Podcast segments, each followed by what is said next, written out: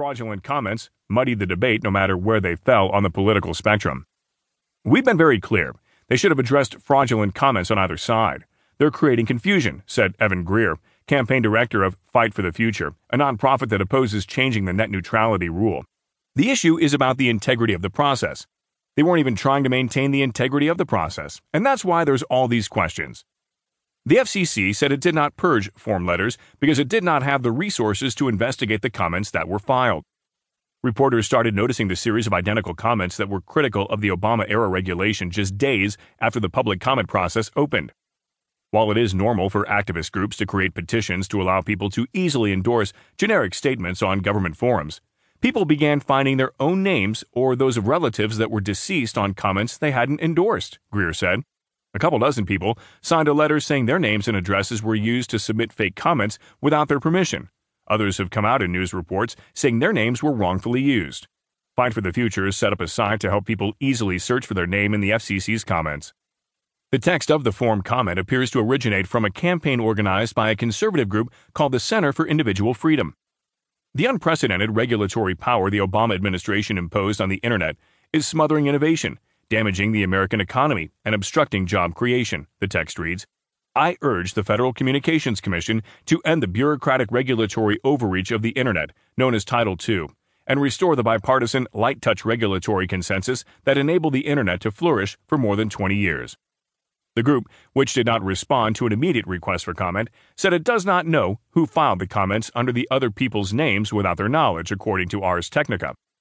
The FCC's plan to repeal so called the net neutrality regulation, a draft of which was revealed this week, has raised concerns from some activist and consumer groups. The new rules would give broadband providers a greater degree of control over Internet content, as well as the speed at which the content can be transmitted to customers, as long as the companies adhere to new transparency guidelines. Under the 2015 regulation, Internet service providers are prohibited from selectively blocking or slowing websites and rewarding others with preferential download speeds. A study funded by the telecom industry lobbying group Broadband for America found 60% of the comments on the FCC's site were against the repeal of net neutrality rules. The number of unique comments, those that are not form notes, were overwhelmingly against repealing net neutrality regulations by a ratio of more than 73 to 1. Correction, November 23, 2017. An earlier version of this article misidentified John Oliver as Comedy Central host. He is a host on HBO. The story has since been updated. Congressman on tape tells woman he would report her to Capitol Police because she could expose his secret sex life. By Mike DeBonis and Elise Viebeck. In the Washington Post Power Post section. I'm Sam Scholl. Representative Joe Barton, Republican Texas, who apologized Wednesday for a lewd photo of him that circulated on the internet, told a woman to whom he had sent sexually explicit photos, videos, and messages that he would report her to the Capitol Police because she could expose his behavior, according to a recording reviewed by the Washington Post. The woman spoke to the Post after the lewd photo was published Tuesday by an anonymous Twitter account. She shared a secretly recorded phone conversation she had with Barton in 2015, in which he warned her against using the explicit materials in a way that would negatively affect my career. The woman described encounters and contacts spanning a five year period that began online after she posted a message on Barton's Facebook page in 2011, leading to the sexually explicit exchanges and ultimately a pair of physical sexual encounters in Washington and Texas.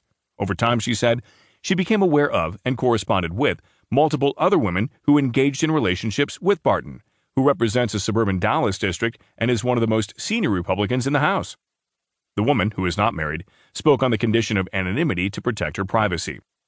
In the 2015 phone call, Barton confronted the woman over her communications with the other women, including her decision to share explicit materials he had sent. In that context, he mentioned the Capitol Police, a comment the woman interpreted as an attempt to intimidate her.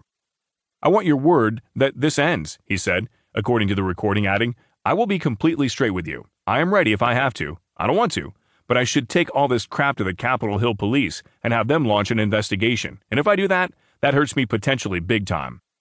Why would you even say that to me? The woman responded. The Capitol Hill police? And what would you tell them, sir? Said Barton.